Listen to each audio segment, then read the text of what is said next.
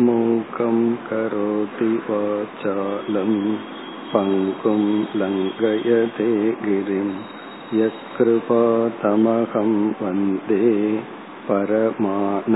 பரமானந்தமாதவம் இந்த பதினைந்தாவது அத்தியாயத்தில் முதல் ஐந்து ஸ்லோகங்களில் பகவான் படைத்த இந்த பிரபஞ்சத்தை சம்சார விரக்ஷம் அஸ்வத்த அரச மரத்துக்கு உதாகரணமாக ஒப்பிட்டு இந்த சம்சாரத்தை நீக்க இரண்டு படிகளில் உபாயத்தை கூறினார். முதல் படி இந்த சம்சாரத்தை பலகீனப்படுத்த வைராகியம் என்கின்ற வாளால் கிளைகளை வெட்டி பிறகு ஆத்ம ஞானம் என்ற சாதனையினால் முழுமையாக சம்சாரத்திலிருந்து விடுதலை அடைய வேண்டும். இதுதான் இந்த அத்தியாயத்தினுடைய முக்கிய கருத்து முதல் பகுதி. முகவுரையில் பார்த்தோம்.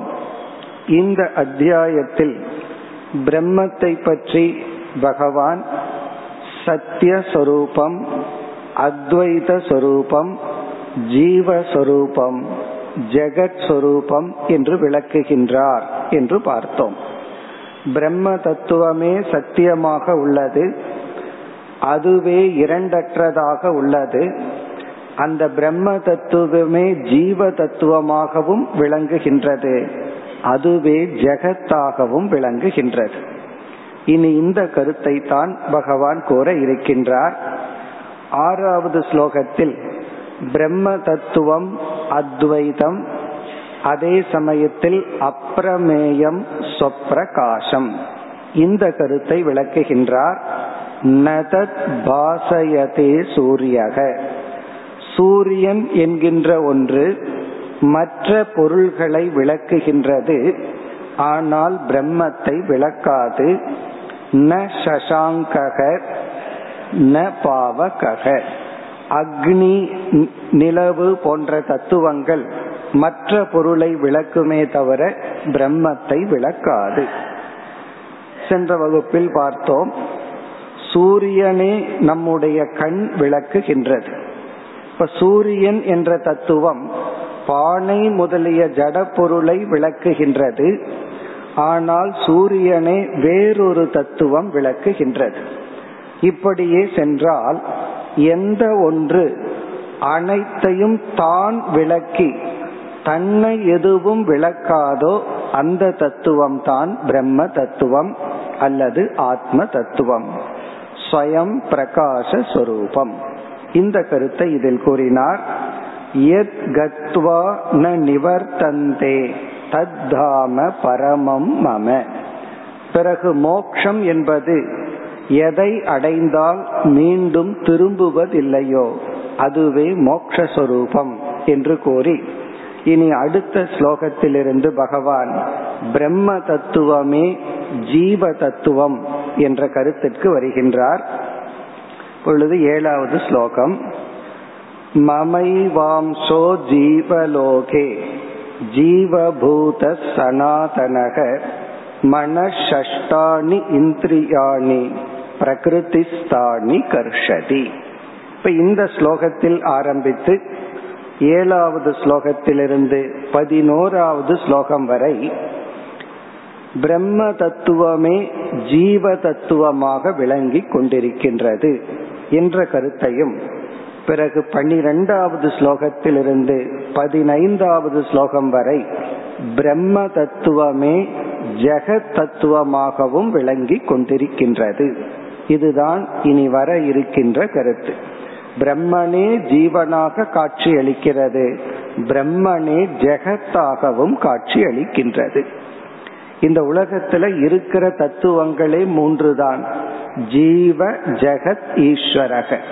ஜீவ தத்துவம் ஜெகத் தத்துவம் ஈஸ்வரன் அல்லது பிரம்ம தத்துவம். இங்கு இந்த பிரம்ம தத்துவம் ஒன்றுதான் இவை அனைத்துமாக காட்சி அளிக்கிறது இப்ப நம்ம வந்து ஏழிலிருந்து பதினோரு குறிப்பாக பத்தாவது ஸ்லோகம் வரை ஜீவ தத்துவம் தான் பிரம்ம தத்துவம் அல்லது பிரம்ம தத்துவம் தான் ஜீவ தத்துவம் என்ற ஒரு தத்துவ கருத்தை கூறி பிறகு என்ன கூறுகின்றார்? இந்த ஜீவன் தான் பிரம்மஸ்வரூபம் என்று உணரவில்லை என்றால் இந்த ஜீவன் சம்சாரியாக உழன்று கொண்டு இருக்கின்றான் நம்ம முகவுரையில பார்த்தோம் ஜீவ தத்துவத்தை பற்றி இந்த அத்தியாயத்தில் ஜீவன் அடிப்படையில் பிரம்மன் அதை உணராத பொழுது சம்சாரி. அந்த சம்சாரியை பற்றி மூன்று கருத்துக்களை இந்த அத்தியாயத்தில் பகவான் கூறுகின்றார். ஒன்று அவன் எப்படி சம்சாரியாக உழன்று கொண்டிருக்கின்றான். இரண்டாவது இந்த சம்சாரியினுடைய சாத்தியம் என்ன? இந்த சம்சாரியினுடைய சாதனை என்ன?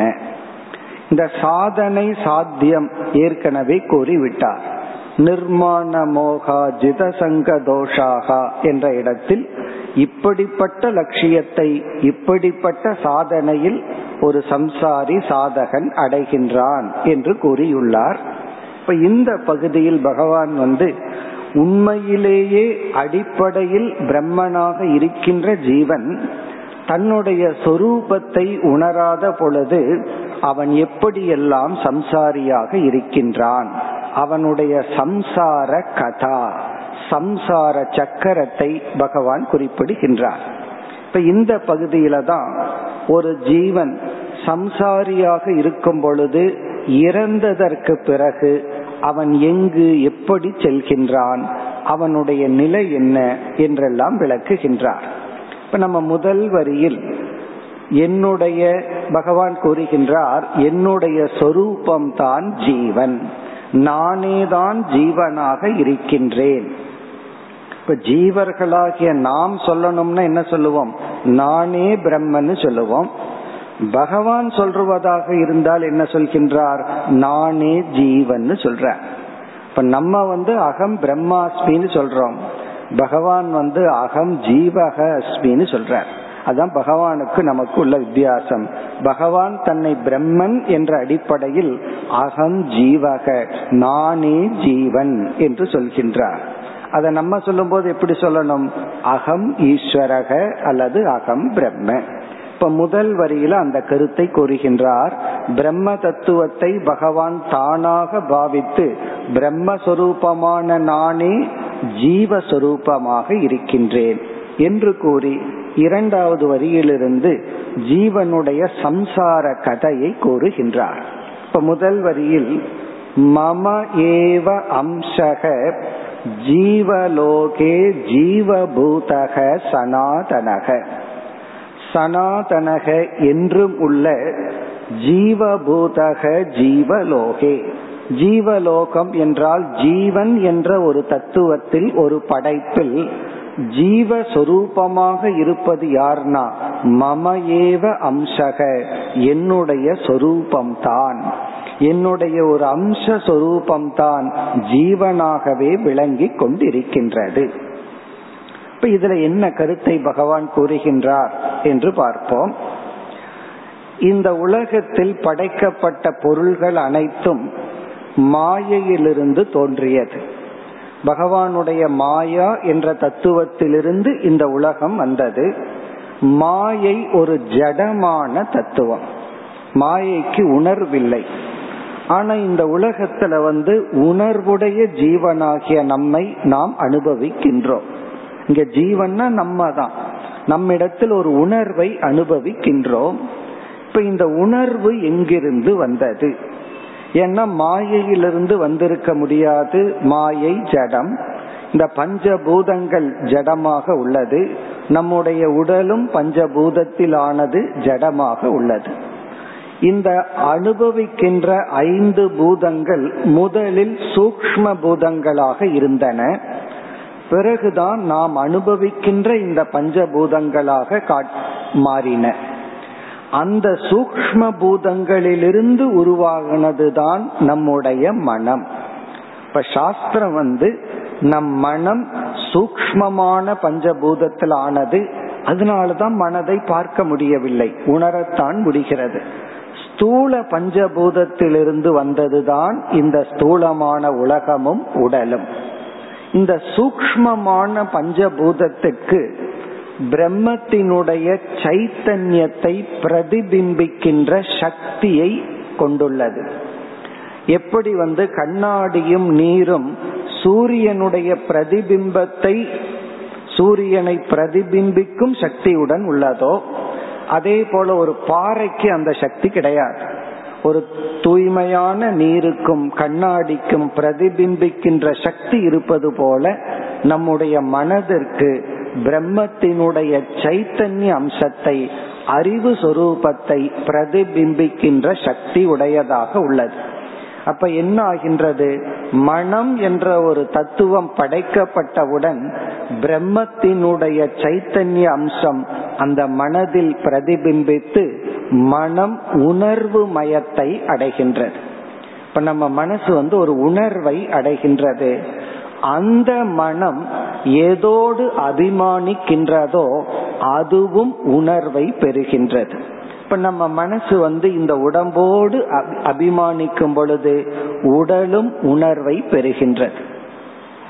அது எப்படி தெரிகிறதுனா ஆழ்ந்த உறக்கத்தில் மனம் உடலிலிருந்து அபிமானத்தை எடுத்து விடுகிறது உடல் ஜடத்தை போல் இருக்கின்றது. இப்போ மனம் உடலுக்கு உணர்வை கொடுக்கின்றது மனதிற்கு பிரம்மத்தினுடைய அல்லது ஆத்மாவினுடைய அல்லது ஈஸ்வரனுடைய சைத்தன்ய அம்சம் மனதில் பிரதிபிம்பித்து மனமானது உணர்வை பெற்று விடுகிறது. இப்ப இந்த மனதிற்குள்ள என்னென்னலாம் இருக்கு என்றால் ஜடமான மனம் அதற்குள் பிரம்மத்தினுடைய தத்துவம் சைத்தன்ய தத்துவம் பிரதிபிம்பித்து கொண்டிருக்கின்றது. அது ஒரு தனி உணர்வு சுரூபமாக மாறிவிட்டது. இப்ப இந்த பிரதிபிம்பிக்கின்ற தத்துவம் இருக்கே அத சாஸ்திரத்துல வந்து சிதாபாசன் என்று அழைக்கின்றார்கள். சிதாபாசன் என்றால் பிரம்மத்தினுடைய பிரதிபிம்பம். எப்படி ஒரிஜினல் சூரியன் இருக்கு? பானைக்குள்ள இருக்கிற தண்ணீர் சூரியன் பிரதிபிம்பிக்கின்றதோ இரண்டு சூரியன் அனுபவத்தில் இருக்கின்றதோ அதுபோல இப்பொழுது சிதாபாசன் என்ற தத்துவம் சித் சைத்தன்யம் என்ற தத்துவம். இப்ப அனுபவத்துல எவ்வளவு இருக்குன்னா இரண்டு சூரியனை போல இரண்டு உணர்வு தத்துவங்கள். ஜீவனும் உணர்வு தத்துவம் பிரம்மனும் உணர்வு தத்துவம். இதுல எவ்வளவு சூரியன் பிரதிபிம்பிக்கலாம்? எத்தனை பானைகள் அதுல எவ்வளவு தண்ணீர் இருக்கோ அத்தனை சூரியன் இருக்கு. அல்லது எவ்வளவு கண்ணாடி வச்சிருக்கிறோமோ அவ்வளவு சூரிய பிரதிபிம்பங்கள் இருக்கின்றன. அதுபோல்தான் ஜீவர்களாகிய நாம். எவ்வளவு மனம் படைக்கப்பட்டுள்ளதோ அவ்வளவு மனதிலும் பிரம்மத்தினுடைய சைத்தன்ய அம்சம் பிரதிபிம்பிக்கின்றது. இப்ப வந்து பானையில இருக்கிற சூரியன் இடத்துல போய் நம்ம ஒரு கேள்வியை கேட்கிறோம். நீ யார்? பானைக்குள்ள தண்ணீர் இருக்கு அதுக்குள்ள சூரியன் பிரதிபிம்பிச்சிட்டு இருக்கு அந்த சூரியன் இடத்துல ஒரு கேள்வியை கேட்டா அந்த சூரியனுக்கு ரெண்டு சாய்ஸ் இருக்கு. தன்னை யாருன்னு சொல்றதுக்கு ரெண்டு வாய்ப்பு. ஒன்று அப்படியே பார்க்குது நான் இங்க இருக்கேன்னு. நான் இந்த பானைக்குள் இருப்பவன். இந்த தண்ணீரில் வெளிப்படுபவன். அப்ப அந்த சூரியன் வந்து பானைக்குள் இருக்கிறவன் தான் நானு. இந்த தண்ணீருக்குள் வெளிப்படுபவன் நான் சொல்லலாம். அல்லது கொஞ்சம் மேல பார்த்துச்சுன்னு சொன்னா நான் உண்மையில் ஒரே ஒரு அழியாத சூரியன் இப்பொழுது பொய்யாக இதில் வெளிப்பட்டுள்ளேன் என்றும் சொல்லலாம். அதன் அடிப்படையில தான் ஒரு ஜீவன் தன்னை யார் என்று ஒரு கேள்வி வரும் பொழுது அறிவு இருந்தால் ஆத்ம ஞானம் இருந்தால் இந்த உடலோ மனதோ நான் அல்ல அல்லது மனதிற்குள் இருக்கின்ற மாறுகின்ற அறிவும் நான் அல்ல இதற்கெல்லாம் மூல காரணமான பிரம்மந்தான் நான் என்றும் நினைக்கலாம் உணரலாம். அது தெரியவில்லை என்றால் அந்த அறிவு இல்லை என்றால் இயற்கையாக இந்த மனம் மனதிற்குள் இருக்கின்ற உணர்வு இந்த உடல் இதுதான் நான் என்று நினைப்பான். இந்த அறியாமையுடன் அனைத்து ஜீவர்களும் படைக்கப்படுகிறார்கள். இந்த அறியாமையை நாம எங்கிருந்தும் வாங்கி வரவில்லை. பிறக்கும் பொழுதே நாம் இந்த அறியாமையுடன் பிறந்துள்ளோம். ஆகவே ஜீவன் இயற்கையாக தன்னை மனம் மனதிற்குள் பிரதிபிம்பிக்கின்ற உணர்வு இந்த உடல் இந்த சேர்க்கைதான் நான் என்று நினைத்து கொண்டிருக்கின்றான். இப்படி அவன் நினைத்து கொண்டிருக்கும் வரை அவன் செய்கின்ற செயல்கள் அதற்கான பலன். நான் என்கின்ற ஒரு அகங்காரம் இதெல்லாம் ஜீவனுடைய சுரூபமாக உள்ளது. இப்ப இந்த பகுதியில் பகவான் வந்து உண்மையிலேயே ஜீவன் நான் தான் மம ஏவ அம்சக. இந்த அம்சகங்கிற சொல்ல கவனமாக கையாள வேண்டும். இந்த வேதாந்த சாஸ்திரத்தில் எந்த ஒரு சொல்லையும் அந்தந்த இடம் அந்தந்த சூழ்நிலைக்கு தகுந்தாற்போல் பொருள் கொள்ள வேண்டும். இங்க அம்சக என்றால் அம்சத்தை போல என்னுடைய ஒரு சொரூபம் தான் என்னுடைய ஒரு சொரூபம் தான் இங்கு ஜீவலோகே என்றால் ஜீவன் என்ற படைப்பில் என்றும் உள்ள ஜீவபூதக ஜீவஸ்வரூபமாக உள்ளது. என்று முதல் வரியில் பிரம்மனே ஜீவனாக விளங்குகின்றார் என்ற கருத்தை கூறுகின்றார்.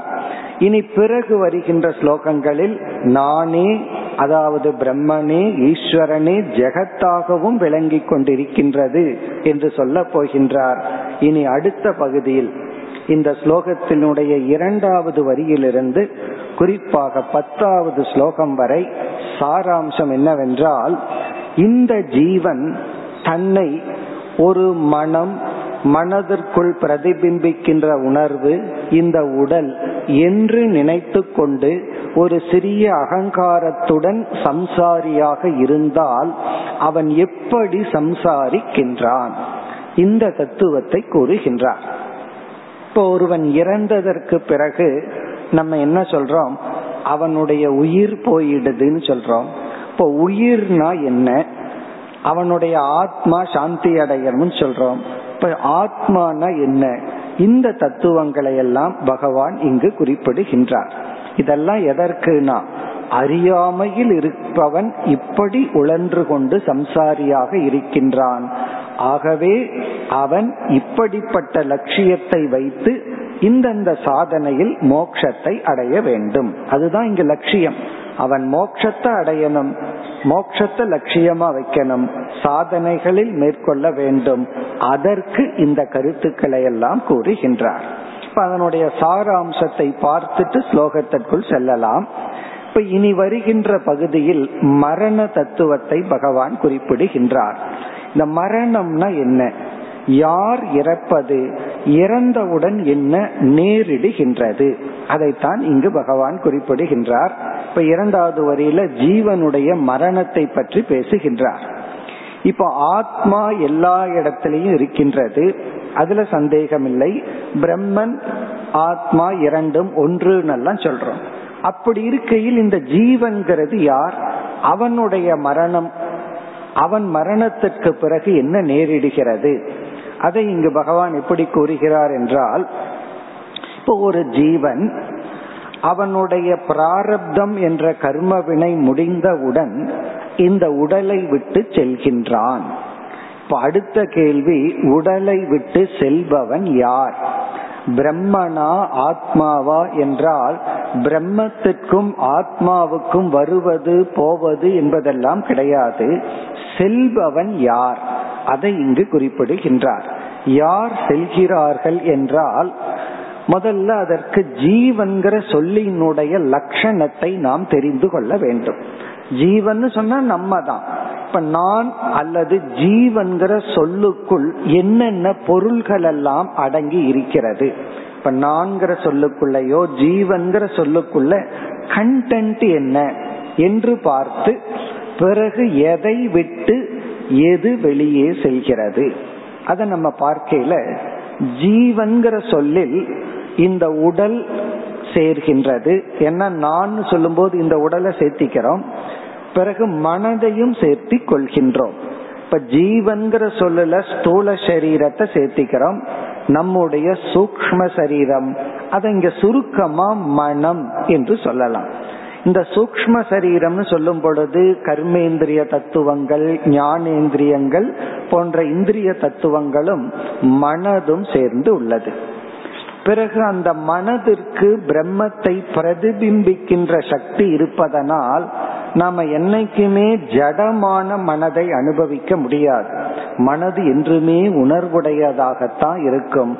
அந்த உணர்வு அதைத்தான் சிதாபாசன் என்று சொல்கின்றோம். மனதில் உள்ள பிரதிபிம்பம். நம்ம வந்து உதாரணத்தை ஞாபகம் வச்சுட்டோம்னா தெளிவாக இருக்கும். எப்படி பானை என்பது ஸ்தூல சரீரம் அதற்குள் இருக்கிற தண்ணீர் என்பது சூக்ம சரீரம் என்றால் அந்த தண்ணீருக்குள் ஒரு சூரியன் தெரிந்து ஒளிர்ந்து கொண்டிருக்கின்றதே அதைத்தான் சிதாபாசன்னு சொல்றோம்.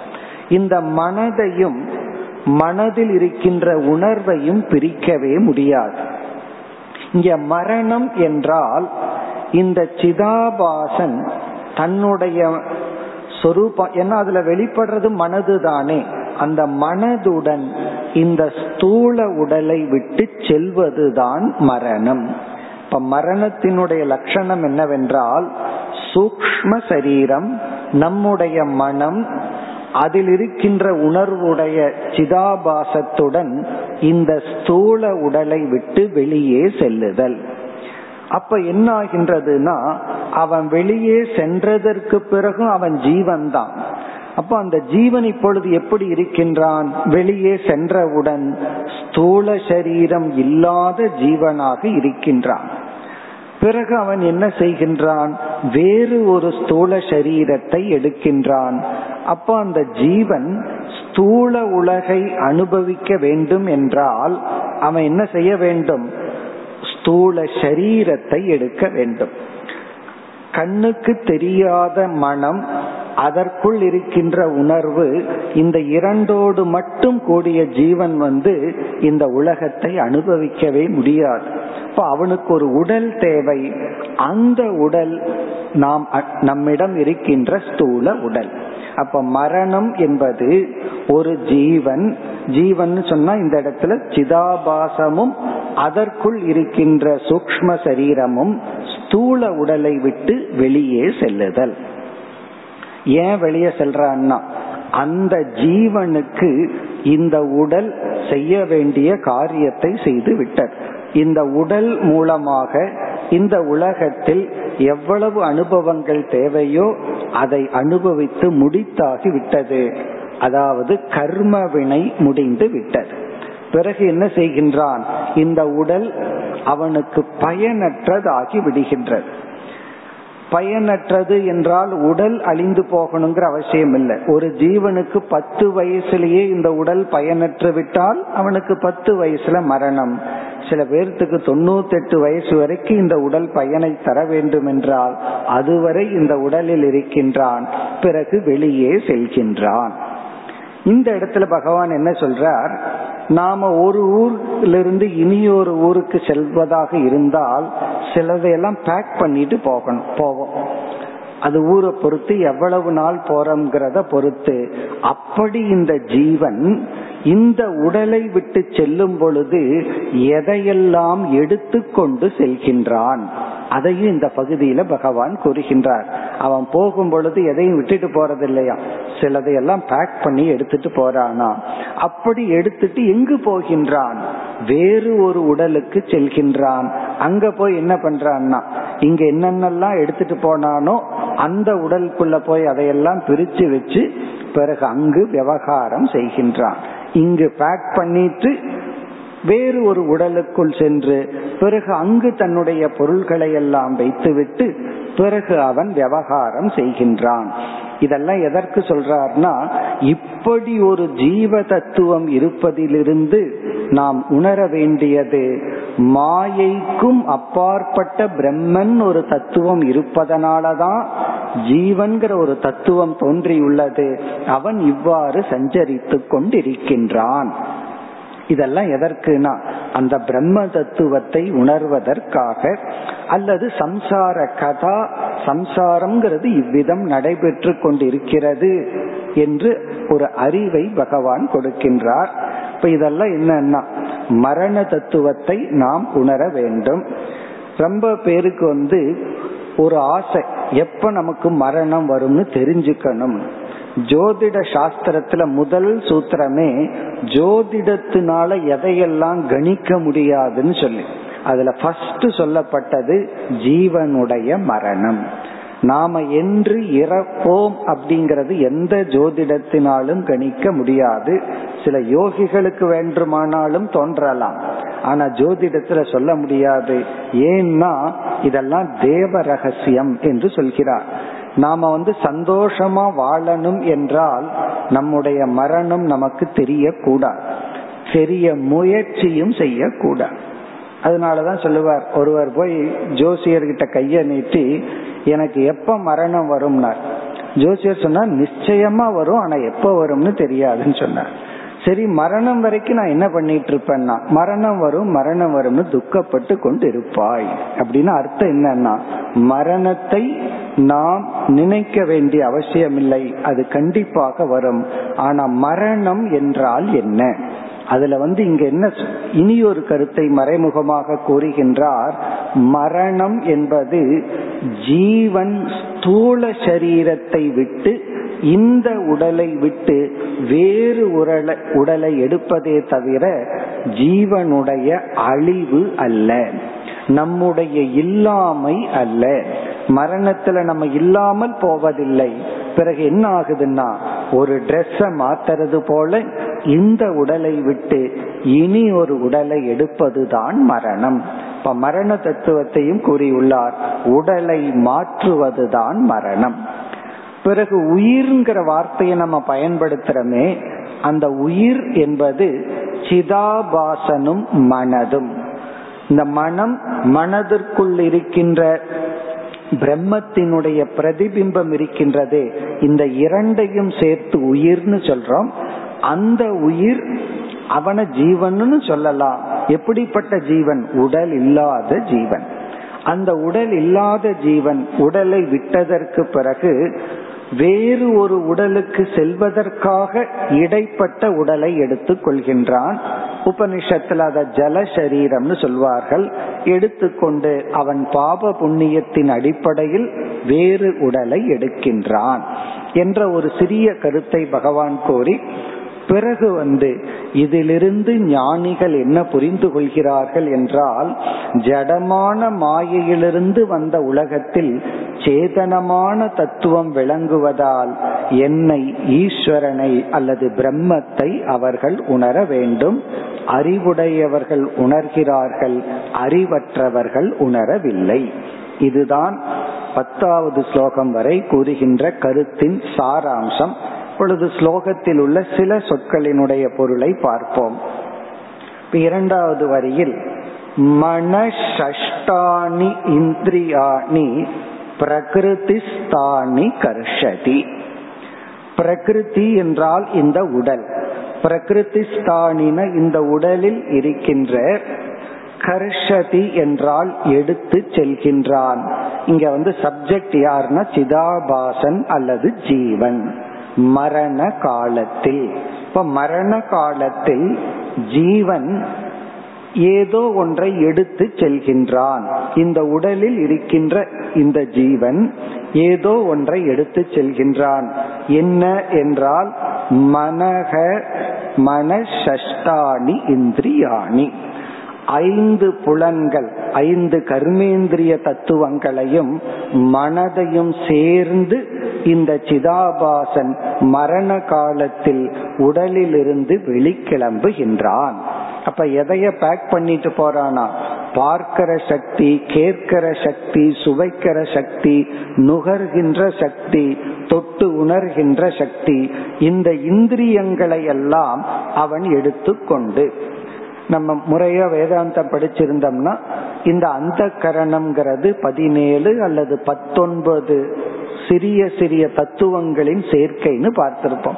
அப்படி இந்த அனைத்து சேர்க்கையும் எடுத்துக்கொண்டு இந்த ஜீவன் வெளி கிளம்புகின்றான் இனி இதே கருத்தை அடுத்த ஸ்லோகத்தில் ஷரீரம் எது அவாப்னோதி எச்சாப்பி உத்கிராமதி ஈஸ்வரக.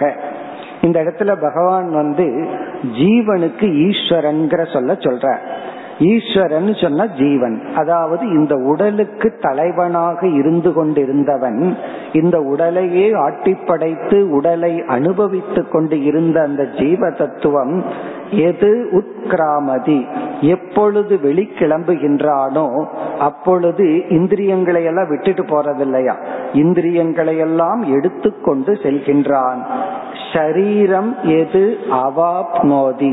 புதிய சரீரத்தை எடுக்கும் பொழுது பழைய சரீரத்தை விடும் பொழுது அவன் அனைத்து புலன்களையும் கர்மேந்திரிய தத்துவம் பிராண தத்துவம் இவைகளையெல்லாம் எடுத்துக்கொண்டு செல்கின்றான்.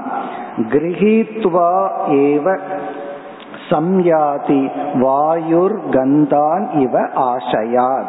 ஒரு எக்ஸாம்பிள் உதாகரணம் சொல்ற ஒரு மலரிலிருந்து வாயுவானது வாசனைகளை எடுத்து செல்வது போல. ஒரு மலர் இருக்கு வாயு வந்து வாசனைகளை எடுத்து செல்வது போல இந்த ஜீவன் ஸ்தூல சரீரத்திலிருந்து சூக்ம சரீரத்தை அடைத்து செல்கின்றான். சரி அழைத்து சென்று என்ன செய்கின்றான்? அடுத்து ஒன்பதாவது ஸ்லோகம்.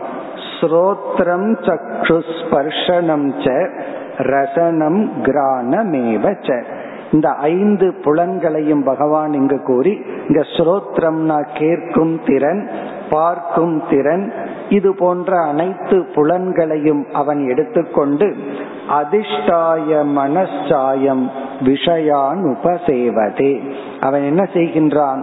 புதிய உடலுக்குள் சென்று புதிய உடலிலிருந்து இந்த உலகத்தை அவன் அனுபவிக்கின்றான். அப்போ ஒரு ஜீவன் என்ன செய்கின்றான்? ஒரு பழைய உடலிலிருந்து வெளி செல்லும் பொழுது புலன்களை எல்லாம் எடுத்து சென்று புதிய உடலுக்குள் வைத்து அவன் புதிய உலகத்தை அனுபவிக்கின்றான். இப்ப இந்த பகுதி என்னன்னா இந்த பகுதியில வந்து பகவான் ஒரு ஜீவனுடைய மரண தத்துவத்தை கூறுகின்றார். இதத்தான் சம்சாரம்னு சாஸ்திரம் கூறுகின்றது.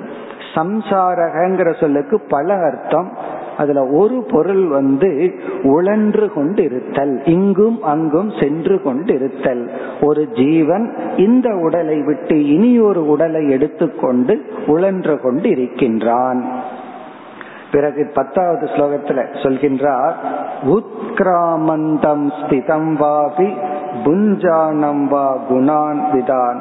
விமூடா நானு பஷ்யந்தி பஷ்யந்தி ஞான சக்ஷுஷக. இங்கு ஒரு அழகான கருத்தை சொல்ற. இந்த படைப்பில் ஜீவலோகத்தில் ஜீவன் இவ்விதமாக நடந்து கொண்டிருப்பதை ஒருவன் கவனிக்கும் பொழுது அதிலிருந்தே பிரம்மத்தை ஞானிகள் உணர்கின்றார்கள். ஆனால் இதெல்லாம் இருந்தும் அஜானிகள் உணர்வதில்லை. உத்கிராமந்தம். இவ்விதம் வெளியே சென்று உழன்று கொண்டிருப்பது ஸ்திதம் வாபி. ஜீவன் இருந்து இந்த உலகத்தை அனுபவித்துக் கொண்டிருப்பது புஞ்சானம் வா. விஷயங்களை எல்லாம் அவன் அனுபவிப்பது குணங்களுடன் கூடியிருப்பது இவைகளையெல்லாம் கவனித்த ஞானியானவன் ஞான சக்ஷுஷக ஞான கண்ணை உடையவர்கள் பிரம்மத்தை பஷ்யந்தி விமூடாக அஜானிகள் ந அனுபஷ்யந்தி. இதெல்லாம் எவிடென்டா தெரியுது. தெரிந்தாலும் பார்ப்பதில்லை. இவ்விதம் இந்த ஸ்லோகங்கள் எல்லாம் மரண தத்துவத்தையும் ஜீவனுடைய சம்சார தத்துவத்தையும் கூறுகின்றது. இனி பதினோராவது ஸ்லோகத்தில் ஒரு அழகான மிக முக்கியமான கருத்தை பகவான் குறிப்பிடுகின்றார். அதில் கூறுகின்ற கருத்து இப்ப பத்தாவது ஸ்லோகத்தோட ஜீவன் கதையை முடிச்சிட்டார். பதினொன்றில் ஒரு அழகான கருத்து யதந்தோ யோகினச்சைனம் பஷ்யந்தியாத்மன் அவஸ்திதம் இப்ப இங்க என்ன சொல்றாருன்னா யார் ஞானத்தை அடைவார்கள்? இப்ப இவ்வளவு நேரம் அஜானிகள் வந்து ஜீவன் இப்படி எவிடென்டா இருந்தும் அதிலிருந்து பிரம்மத்தை அறியாதவர்களாக இருக்கிறார்கள். யாருக்கு ஞானம் கிடைக்கும்? யார் ஞானத்தை அடைவார்கள்? யதந்தக யோகினக ஏனம் பஷ்யந்தி ஆத்மனி அவஸ்திதம். யதந்தோபி அகிருதாத்மானக நைனம் பஷ்யந்தியச்சேதசக இப்ப யார் ஞானத்தை அடைவார்கள்? யார் மோட்சத்தை அடைவார்கள் என்றால் நம்ம என்ன பதில் சொல்லுவோம்? ஒரு சாத்தியத்தை ஒரு இலக்கை யார் அடைவார்கள்னு கேட்டா நாம் என்ன பதில் சொல்லுவோம்? அந்த இலக்குக்கான சாதனையை யார் பின்பற்றுகிறார்களோ அவர்கள்தான் சாத்தியத்தை அடைவார்கள். இது ரொம்ப சிம்பிள். யார் லட்சியத்தை அடைவாங்க? யார் அதற்குரிய சாதனையை பின்பற்றுகிறார்களோ அவர்கள் அடைவார்கள். ஆனா இந்த இடத்துல பகவான் வந்து ஒரு புதிரான கருத்தை சொல்றார். சாதனையை பின்பற்றினாலும் சிலர் சாத்தியத்தை அடைய மாட்டார்கள். அதத்தான் சொல்றார். எதந்தக முயற்சி செய்பவன் மோட்சத்திற்கான சாதனையில் ஈடுபட்டு கொண்டிருந்தாலும் சிலர்தான் மோட்சத்தை அடைகிறார்கள் ஞானத்தை அடைகிறார்கள். சரியான முயற்சியில் இருந்தாலும் சிலர் அடைவதில்லை. அதாவது ஞான யோகம்ங்கிற சாதனை அல்லது மோட்சத்திற்கான சாதனை இது என்று சாஸ்திரத்துல சொல்லி இருக்கு அந்த சாதனையை செய்பவர்கள் சிலர் அடைகிறார்கள். அந்த சாதனையை செய்பவர்கள் சிலர் அடைவதில்லை. இப்படி ஒரு புதிரை இங்கு கொடுக்கின்றார். யார் அடைவதில்லை? சாதனையை மேற்கொண்டவர்களும் மோட்சத்தை அடையாமல் இருக்கிறார்கள். ஏன் யார்? அதைத்தான் கூறுகிறார் அகிருதாத்மனக. அகிருதாத்மனக அகிருத ஆத்மாவாக இருப்பவர்கள் மோக்ஷத்தை அடைய சாஸ்திரத்துல என்னென்ன சாதனை சொல்லி இருக்கோ அந்த சாதனையை மேற்கொண்டாலும் அவர்களால் அடைய முடிவதில்லை. ஆனால் சிலர்தான் அந்த சாதனையின் மூலம் அடைகிறார்கள். இங்க என்ன கருத்தை சொல்கின்றார் என்றால் அகிருதாத்மனக என்றால் மோட்சத்திற்கான சாதனை நேரடி சாதனை விசாரம் ஞான யோகம். ஏன்னா மோக்ஷங்கிறத நம்ம ஞானத்தினாலதான் அடைய முடியும்னு பல முறை பார்த்திருக்கிறோம். அந்த ஆத்மாவை நம்ம உண்மையில் இழக்கவில்லை அறியாமையில் தான் இழந்துள்ளோம். அப்ப அந்த ஆத்மாவை நம்ம எதுல அடையணும்? அறிவினால் தான் அடைய வேண்டும். ஆகவே நம்ம அறிவை அடைய சாஸ்திரத்தை கேட்டல் சிந்தித்தல் தியானித்தல் போன்ற சாதனையில ஈடுபடணும். இங்க பகவான் என்ன சொல்றார்? அந்த சாதனையில் ஈடுபட்டு கொண்டிருக்கின்ற சிலர் அடைகிறார்கள். அந்த சாதனையில் ஈடுபட்டு கொண்டிருக்கின்ற சிலர் அடைவதில்லை. அந்த சாதனையிலேயே ஈடுபட்டு கொண்டிருந்தாலும் அடைவதில்லை. இப்ப புஸ்தகத்தை படிச்சா புரியணும். இங்க பகவான் என்ன சொல்றார்? புஸ்தகத்தை படிக்கிறவங்களுக்கு சிலருக்கு புரியுது சிலருக்கு புரிவதில்லை. அது ஏன்கிறதையும் சொல்கின்றார். அகிருதாத்மனக என்றால் தன்னை தூய்மைப்படுத்தாதவர்கள். கிருதாத்மனக என்றால் தன்னை தூய்மைப்படுத்தியவர்கள். தன்னை தூய்மைப்படுத்தாதவர்கள் ஞானயோகம் என்ற சாஸ்திரத்தில் ஈடுபட்டாலும் அவர்கள் ஞானத்தை அடைவதில்லை மோட்சத்தை அடைவதில்லை. தன்னை தூய்மைப்படுத்தியவர்கள் கிருதாத்மனக ஞான யோகத்தில் ஈடுபட்டால் ஞானத்தை அடைந்து மோட்சத்தை அடைகின்றார்கள். இங்க தன்னை தூய்மை என்றால் ஒரு விளக்க ஆசிரியர் சொல்றார் ஒரு விதமான வலிமை என்று சொல்றார். ஒரு விதமான சக்திய அடையணுமா? வேறொரு உபனிஷத்துல நாயமாத்மா பலகீனேன ந லப்யகன்னு சொல்லப்படும். பலகீனனால் இந்த ஆத்மா அடையப்படாது. இங்க என்ன பலம்னா சங்கரர் எல்லாம் சொல்லுவார் தியாகத்தினால் அடைந்த பலன் என்று சொல்வார். தியாகம் செய்வதனால நமக்கு ஒரு பலம் வருதே. அந்த பலத்தினால் தான் அடைய முடியும் சொல்லுவார். அப்படி உபனிஷத்தில் சொல்லப்பட்டுள்ள கருத்தை தான் இந்த ஜீவ விசாரத்தின் இறுதியில் பகவான் இங்கு குறிப்பிடுகின்றார். அதுல வேறொரு விளக்க ஆசிரியர் என்ன சொல்றார்? இந்த லட்சியத்தை நாம் அடைய வேண்டும் என்றால் விதவிதமான இடத்திலிருந்து அனுகிரகத்தை கிருப்பையை நாம் அடைய வேண்டுமா? அது என்ன கிருப்பைன்னு சொன்னா சாஸ்திர கிருபா ஈஸ்வர கிருபா ஆச்சாரிய கிருபா ஆத்ம கிருபான்னு சொல்லி இந்த நான்கு பேருடைய ஆசீர்வாதத்தை நம்ம அடையணுமா? சாஸ்திரம் வந்து சாஸ்திரத்தை ஒரு ஜடமா சொல்லல. அதுவே உணர்வுடைய தத்துவமா இங்க பிரசன்ட் பண்ணி சாஸ்திரத்தினுடைய அனுகிரகம் நமக்கு வேண்டுமா? அதனாலதான் நம்மளுடைய சம்பிரதாயத்துல அந்த சாஸ்திரத்தையே பகவானாக வழிபடுவோம். அந்த புஸ்தகத்தையே நம்ம வழிபடுவோம். அது வந்து சாஸ்திர கிருபா. ஈஸ்வர கிருப்பான இறைவனிடத்தில் இருக்கின்ற அருளை நாம் பெற வேண்டும். அதாவது பக்தியின் மூலம் ஈஸ்வர கிருபா. பிறகு சாஸ்திரத்தை எடுத்து சொல்கின்ற ஆசிரியர் குரு கிருபா அல்லது ஆச்சாரிய கிருபா. ஆசிரியருடைய அனுகிரகத்தை நாம் பெற வேண்டும். இதையெல்லாம் பெறுவது சுலபமா? குருவினிடமிருந்து அனுகிரகத்தை ஈஸியா பெற்றலாம். அதுக்கு ஒரே ஒண்ணு பண்ணணும். ஒரு பணிவுங்கிற குணம் இருந்தா குருவிடமிருந்து அனுகிரகத்தை பெற்றலாம். அதே பணிவு இருந்ததுன்னா சாஸ்திரத்தினுடைய அனுகிரகத்தையும் பெற்றுவிடலாம்.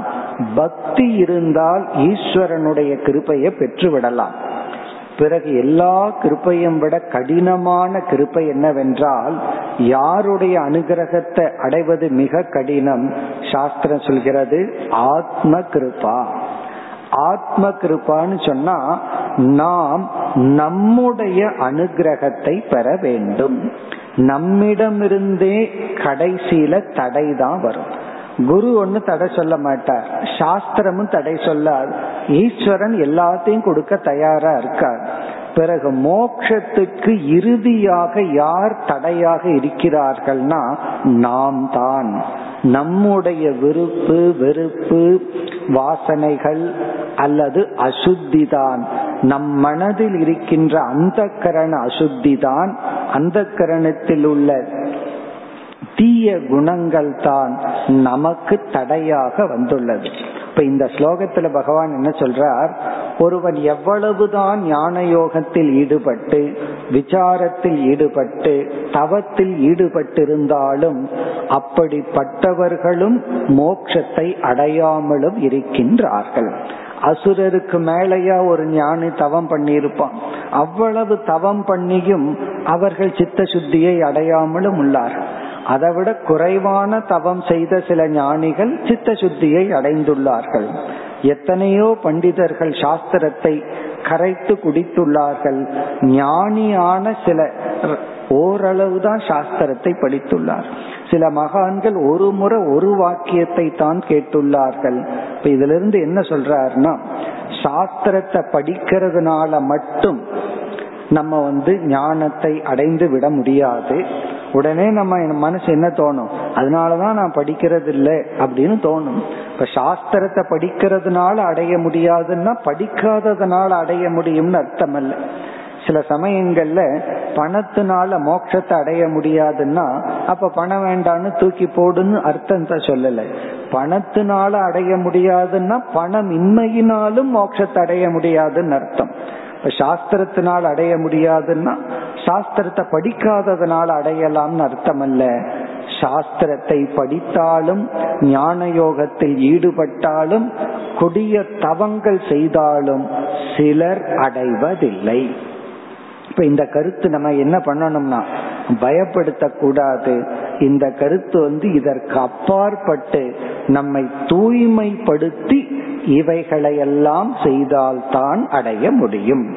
அந்த மன தூய்மையை தான் இந்த ஸ்லோகத்தில் பகவான் வலியுறுத்துகிறார். அந்த சொல் தான் அகிருதாத்மனக. கிருதாத்மா அப்படின்னு சொன்னா இங்க கிருத்தம் அப்படின்னா சம்ஸ்கிருதம் என்று பொருள். கிருத்தம்னா தூய்மைப்படுத்துதல். அகிருத்தம் என்றால் தூய்மைப்படுத்தாதது. இந்த சமஸ்கிருதம்ங்கிற லாங்குவேஜ் அந்த மொழிக்கே ஏன் சம்ஸ்கிருதம் என்ற சொல் வந்துச்சுன்னா இந்த பால் இருக்கு அது அப்படியே வச்சிருந்தா கொஞ்ச நேரத்துல கெட்டுரும். அத தயிரா சமஸ்கிருதம் செய்தால் தூய்மைப்படுத்தினா கொஞ்ச நேரம் இருக்கும். அது அப்படியே வெண்ணையா தூய்மைப்படுத்தினா இன்னும் கொஞ்ச நாள் இருக்கும். அதை நெய்யாக மாற்றினால் அதிக நாட்கள் இருக்கு. ஒவ்வொன்று என்னன்னா சம்ஸ்கிருதம் தூய்மைப்படுத்துதல். அப்படி அந்த மொழி பல ஸ்டேஜில் தூய்மைப்படுத்தப்பட்ட மொழி. இலக்கணத்தினால் தூய்மைப்படுத்தப்பட்ட மொழின்னு பொருள். அதைத்தான் இங்க சொல்றார் மனம் தூய்மை அடைந்திருந்தால் தான் தூய்மையடைந்த மனதினால் தான் ஆத்ம ஞானத்துக்கான சாதனையான ஞான யோகத்தில் ஈடுபட்டு நாம் மோட்சத்தை அடைய முடியும். அது எப்படி சொல்கிறார்னா எதந்தக அபி. ஞான யோகம் போன்ற சாதனையில் முயற்சி செய்பவர்களும் கூட அகிருதாத்மனக தன்னை தூய்மைப்படுத்தாதவர்கள் நைனம் பஷ்யந்தி இந்த உண்மையை பார்ப்பதில்லை. இந்த உண்மையை அறிவதில்லை.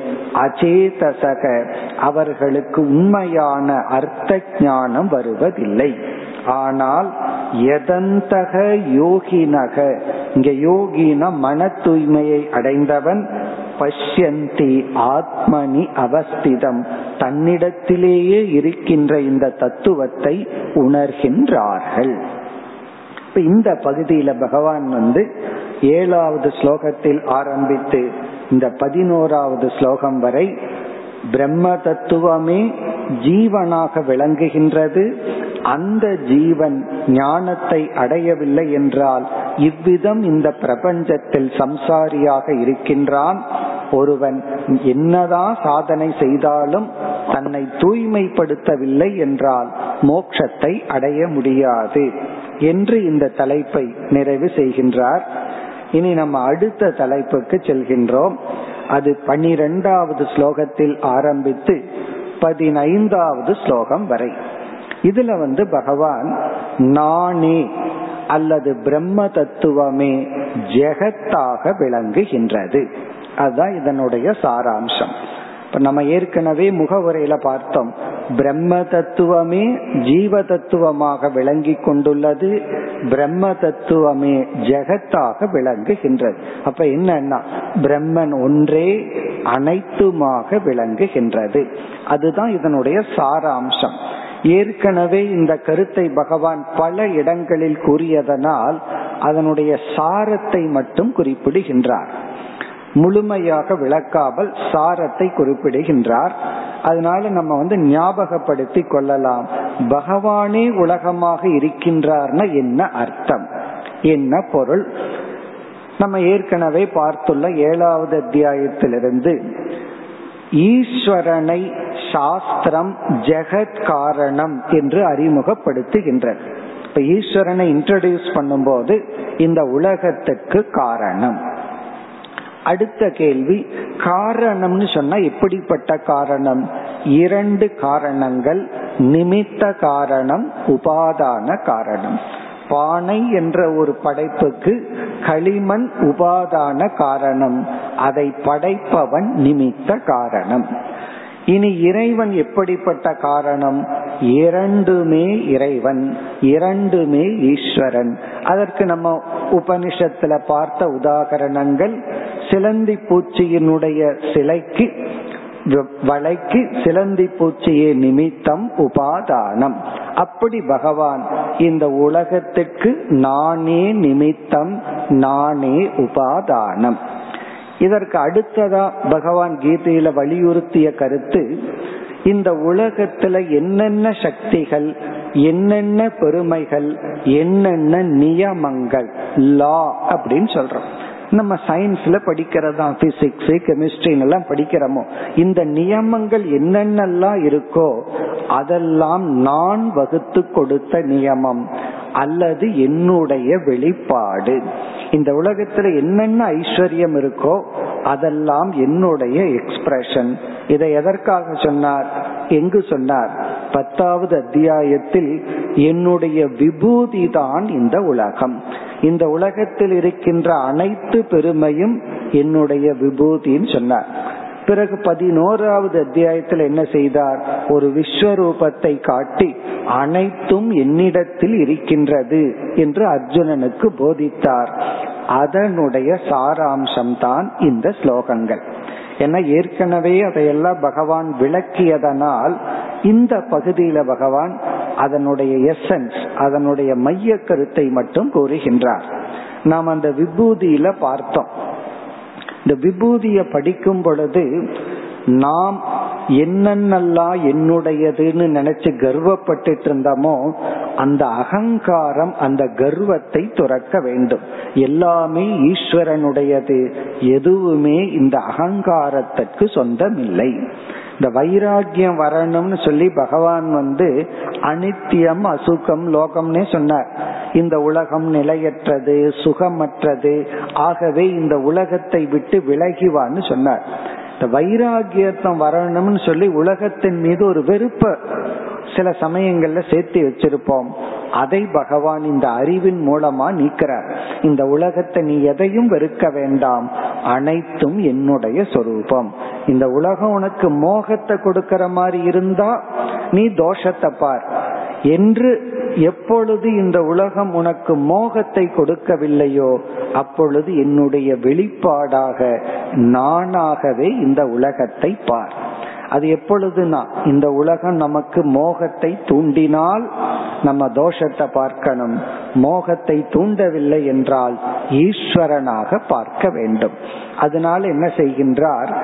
இந்த உலகத்தில் உள்ள உதாகரணத்துக்கு மூன்று சக்தியை எடுத்துக்கொண்டு அதெல்லாம் என்னுடைய வெளிப்பாடு என்று கூறி பிறகு பதினைந்தாவது ஸ்லோகத்துல எல்லாமே நான் தான் நான் தான் வேதத்தை படைச்ச வேதத்தினால் அறியப்பட வேண்டியவன் என்று சொல்லி நிறைவரை செய்வார். பிறகு என்ன செய்ய போகின்றார்? புருஷோத்தமன்கிற ஒரு தத்துவத்தை கூறப் போகின்றார். அதாவது நான் எப்படி நிர்குண சொரூபமாக இருந்து ஜீவனாக ஜெகத்தாக விளங்குகின்றேன்னு சொல்லி முடிக்க போகின்றார். அதற்கு முன்னாடி ஒரு உதாகரணத்திற்காக. அதாவது ஏற்கனவே சொல்லி முடிச்சிட்டார். நானே அனைத்தும். உலகத்தில் இருக்கின்ற அனைத்தும் நான் சொல்லிட்டார். அனைத்து சக்தியும் அனைத்து பொருளும் நான் சொல்லிவிட்டார். இங்கு அதை ஞாபகப்படுத்துகின்றார். எப்படி ஞாபகப்படுத்துகின்றார்? எது ஆதித்யகதம் தேஜக ஜெகத் வாசயதே அகிலம். ஆதித்யகத தேஜக. சூரியனிடத்தில் என்ன ஒரு சக்தி இருக்கின்றதோ எல்லாமே நான் தான் இங்கு வந்து சூரியனிடத்தில் என்ன சக்தி இருக்கின்றதோ தேஜக ஜெகத் வாசயதி. இந்த உலகத்தை விளக்கி கொண்டிருக்கின்றதோ அகிலம் முழு உலகத்தை விளக்குகின்றதோ அது என்னுடையதாக நீ உணர வேண்டும். சந்திரமசி எச்ச அபி அக்னவ் தத் தேஜோ வித்தி மாமகம்.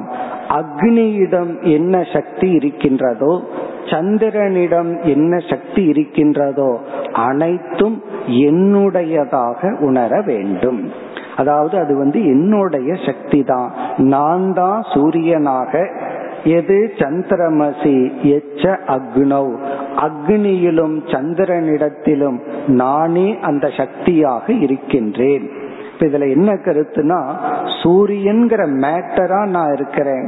சூரியனுக்குள்ள எனர்ஜியா நான் இருக்கிறேன். சந்திரன்கிற பொருளாக நான் இருக்கின்றேன். அந்த சந்திரனிடம் இருக்கின்ற சக்தியாக நான் இருக்கின்றேன். அக்னிங்கிற தத்துவமாக நான் இருக்கின்றேன். இது ஒரு எக்ஸாம்பிள் தான். இது மட்டும் பகவான் அல்ல. அனைத்தும் ஈஸ்வர சொரூபம். அதனாலதான் ஜீவனை பத்தி சொல்லும் பொழுது போக்திரு பிரபஞ்சம் நான் இந்த பகுதியில போக்கிய பிரபஞ்சமும் நான் தான் சாப்பிடுபவனும் நானே சாப்பிடப்படும் பொருளும் நானே என்று இந்த பகுதியில் பகவான் நானே அனைத்துமாக இருக்கின்றேன். இப்ப இந்த ஸ்லோகத்துல பகவான் வந்து மூன்று தேஜஸ் தத்துவத்தை எடுத்து கொண்டார். ஒளிர்கின்ற மூன்று தத்துவத்தை எடுத்து கொண்டார். சூரியன் சந்திரன் அக்னி. இனி அடுத்த இரண்டு ஸ்லோகங்களில் அந்த மூன்று தத்துவங்களாக இருந்து கொண்டு அதாவது தேஜஸாக சக்தியாக எனர்ஜியாக இருந்து கொண்டு இந்த அனைத்து உலகத்தையும் நானே பாதுகாக்கின்றேன் நானே வளர்த்து வருகின்றேன் என்று கூறுகின்றார். காம் ஆவிஷ்ய பூதானி தாரயாமி அகம் ஓஜசா. நானே சூரிய ஒளியாக இந்த பூமிக்குள் வந்து இந்த பூமியை தாங்கிக் கொண்டிருக்கின்றேன். எப்பொழுதுனா பகலில். பகல் வேளையில் சூரிய சக்தியாக இந்த பூமிக்குள் நுழைந்து அப்ப சூரியன் வரும்போது பகவான் சொல்ற நான் தான் சூரிய கதிராக வருகின்றேன். பிறகு புஷ்ணாமிச்ச ஓஷதீகி சர்வாகா சோமோ பூத்வா ரசாத்மக இரவு நேரத்தில் சந்திரனுடைய ஒளியாக வந்து அனைத்து ஸ்தாவரங்களையும் நாம் உட்கொள்ளும் அனைத்து ஸ்தாவரங்களையும் நான் உணர்வூட்டுகின்றேன் சக்தியூட்டுகின்றேன். அப்படின்னு என்ன அர்த்தம்? பகல்ல சூரிய ஒளியாக வந்து பூமியை காத்து கொண்டிருக்கின்றேன் இரவில் சந்திர ஒளியாக வந்து அனைத்து ஸ்தாவரங்களுக்கும் சக்தியை கொடுக்கின்றேன். அப்படின்னா இந்த பூமியையே நான் தான் பாதுகாத்து கொண்டிருக்கின்றேன். இப்படி இரண்டு தத்துவத்தை சொன்னார். இனி அடுத்த ஸ்லோகத்துல மூன்றாவது தத்துவத்தை சொல்கின்றார். அக்னி தத்துவம். இந்த அக்னி தத்துவம் அப்படிங்கிறது வெளியே இருக்கு நமக்குள்ளும் இருக்கின்றது. நம்ம வயிற்றுக்குள்ள ஒரு சூடு இருக்கே அதுவும் அக்னி தத்துவம். வெளியே இருக்கிற உஷ்ணம் இருக்கே அதுவும் அக்னி தத்துவம். இங்க என்ன சொல்றார்? ஒவ்வொரு ஜீவனுக்குள்ளும் அவர்கள் வயிற்றில் இருக்கின்ற அக்னி தத்துவமாக நான் இருக்கின்றேன். அகம் வைஸ்வானரோ பூத்வா பிராணினாம் தேகமாஸ்ருதக பிராணாபான சமாயுக்தக பச்சாம் எண்ணம் சதுர்விதம். இந்த ஸ்லோகத்துல வந்து பகவான் ஒவ்வொரு ஜீவனுடைய வயிற்றில் இருக்கின்ற நெருப்பாக நான் இருக்கின்றேன் உஷ்ண தத்துவமாக நான் இருக்கின்றேன். சரி இருந்து என்ன செய்து கொண்டிருக்கின்றீர்கள் என்றால் அந்த ஜீவர்கள் உண்ணும் உணவை நான் ஜீரணித்துக் கொண்டிருக்கின்றேன். அந்த நெருப்பா இருந்து நான் தான் ஜீரணிக்கின்றேன்னு சொல்ற. அதாவது இந்த சாப்பிட்றது இருக்கே அதுவே பிராணாக்னி கோத்திரம்னு சொல்வார்கள். பிராணாக்னி கோத்திரம்னா சாப்பிட்றது தான் சில நிகழ்ச்சிகள்ல எழுதிட்டு ஒரு காலையிலிருந்து சாயந்தரத்து வரைக்கும் ஆன்மீக நிகழ்ச்சிய ஒருவர் எழுதி மதியம் ஒரு மணியிலிருந்து இரண்டு மணி வரை மகேஸ்வர பூஜைன்னு போட்டிருந்துச்சு. இப்ப பாக்குறவங்களுக்கு வந்து அப்ப சாப்பிட்றதுக்கு நேரமே கொடுக்கலையான்னு கேட்டாங்க. மகேஸ்வர பூஜைனா சாப்பிட்றதுன்னு அர்த்தம். சாப்பிட்றதுக்கு சம்பிரதாயத்துல மகேஸ்வர பூஜை அப்படின்னு என்ன? அதுவே இறைவனுக்கு நாம் கொடுக்கின்ற நெய்வைத்தியமா காரணம் என்ன? நம்ம வயிற்றுல தான் பகவான் இருந்து கொண்டு நாம் சாப்பிடுகின்ற உணவை ஜீரணித்து கொண்டு இருக்கின்றாராம் இப்படி நானே அனைத்துமாக இருக்கின்றேன்னு சொல்றார்.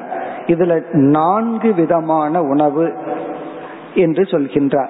நான்கு விதத்தில் நாம் சாப்பிடுகின்ற உணர்வு. அதை நாளை பார்ப்போம்.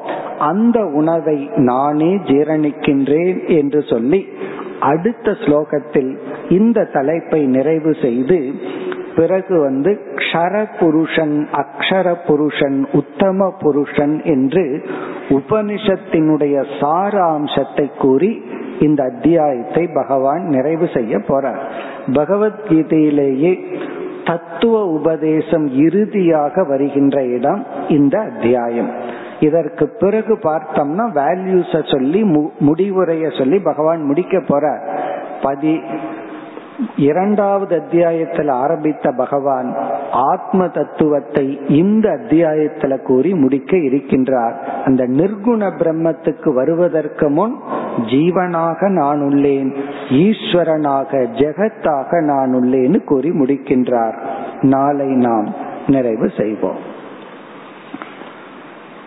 ॐ पूर्णमदः पूर्णमिदं पूर्णात् पूर्णमुदच्छते पूर्णस्य पूर्णमादाय पूर्णमेवावशिष्यते। ॐ शान्ति शान्ति शान्ति।